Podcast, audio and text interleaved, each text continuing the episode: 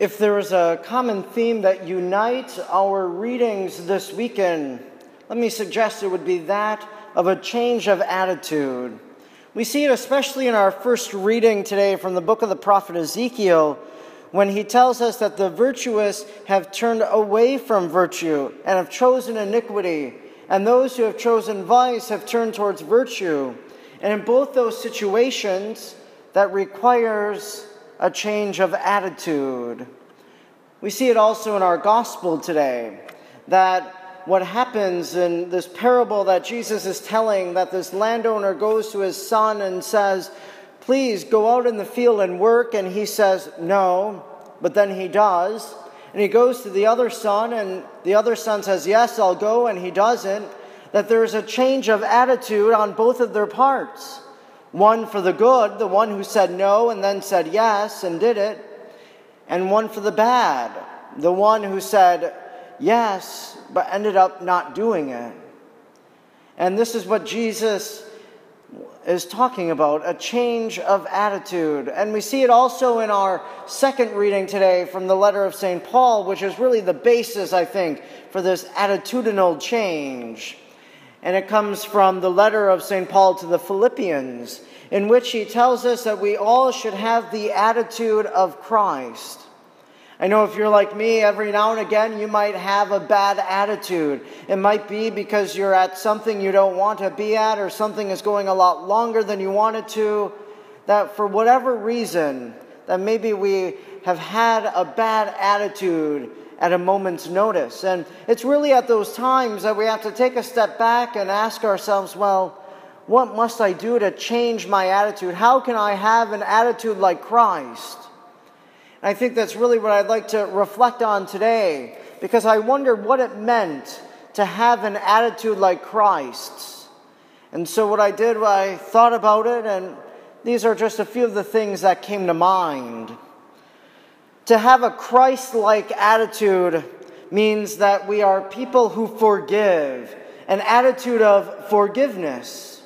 That this is what Jesus does all the times in the gospel. That when people bring someone for healing, before he does the physical healing, more often than not, he'll forgive sins first. And this is controversial. The scribes and the Pharisees say to Jesus, Who but God alone can forgive sins? They're challenging the authority of Jesus, who is God, in the forgiveness of sins.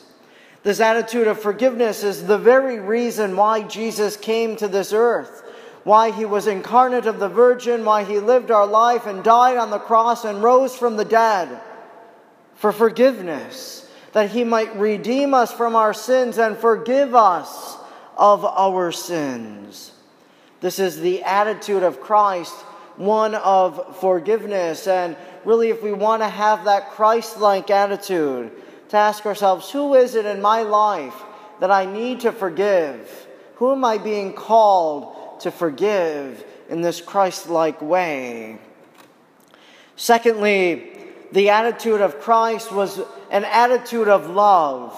He chose to love those who he surrounded himself with and those who came to him. He chose to love them. You see, there are lots of different people who've come to Jesus. And we hear in our gospel today talking about the tax collectors and prostitutes, some of the most hated people in society of that time and maybe even still today. But yet Jesus chose to love them despite who they were. And because he loved them, many of them themselves experienced a change of attitude, that they left their life, that they became followers of the Lord. And it all happened because Jesus loved them. In our lives, we have people that maybe we're choosing not to love. Maybe they're our family members or our friends or our neighbors, whoever they are. But maybe this Christ like attitude that St. Paul encourages us to have is calling us to love those around us, no matter who they are, no matter what they've done, to choose to love. Thirdly, the attitude of Christ, I would say, was one that fostered an awareness of his surroundings, of the people who were around him.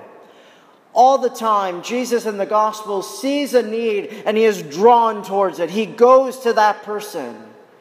I think of the widow of Nain as the widow was burying her son. This funeral procession is going about. Jesus happens to be passing by. He's aware of that woman's need and who she is. And he goes to her and raises her son to new life, giving him a new lease on life and the friendship that the mother and son are able to have again. This change that Jesus allows to happen because he's aware of what's going on. One of my favorite stories in the Gospels is that of Zacchaeus. And Zacchaeus is this person, as you know, who's short in stature, and he goes and he climbs a tree because he wants to see Jesus. He doesn't want to go to Jesus, he doesn't want to talk to Jesus. He just wants to see who Jesus is that everybody has been talking about. But Jesus is aware of his surroundings, and because he's aware of that, he sees Zacchaeus and he goes to him, he talks to him, and he says, Zacchaeus, I want to stay with you today. I want to come to your house. And because Jesus was aware of where Zacchaeus was, and he goes to him, Zacchaeus experiences this change of attitude. He's extorted so much money from people, but now he says, I'll return it back so much. All because the attitude of Christ fostered an awareness of those who are in need I know that we know of people who are in need, we see them all the time. And maybe that Christ like attitude is calling us to reach out with a helping hand to assist them. Another attitude of Christ, to spend time with God in prayer, a prayerful attitude. That all the time in the Gospels, Jesus goes to a deserted place and he prays to the mountaintop, wherever it is that he goes, but he spends time speaking to his Father in heaven. This attitude of prayer is a good one for us. Because when we have an attitude of prayer, God changes our attitude. He can transform our minds and our hearts and our decisions if we allow Him that time to speak to us and to work in our lives. Just lastly, the attitude of Christ was one of love towards his mother. He loved his mother Mary during his childhood, during those hidden years, but especially from the cross, when Jesus stretches out his arms and from the cross says to his mother, Woman, behold your son, son, behold your mother. He loved his mother so much that he wanted to provide for her even after he died, his death on the cross. For us, if we want to have a Christ like attitude, love the Blessed Mother. And during this month of the Rosary, maybe pick up your rosary and pray it. Ask Mary to walk you through the life of Christ and show that love, that same love that Christ had for his mother Mary. These are just five different ways that I think that comprise a Christ-like attitude just by looking at the Gospels. And I know that there are many others that maybe you know that you could suggest to me.